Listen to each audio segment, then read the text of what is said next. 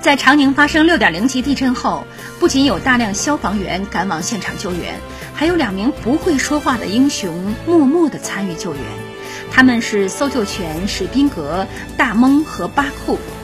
大蒙和巴库是四川省山地救援总队泸州搜救犬支队的队员，他们的妈妈猪猪参加过汶川地震救援，是身经百战的英雄救援犬。从十七日晚，两只搜救犬一直和救援队队员们在一起，忠心耿耿、任劳任怨地进行搜索排查工作。入夜，他们疲倦地倒在地上，与队员们一起抓紧时间休息。队长肖兵说：“看到他们疲惫的身影，真的很心疼。但是他们是战士，战士在关键时刻就是要冲在前面，等救灾结束，再让他们回妈妈身边卖萌。”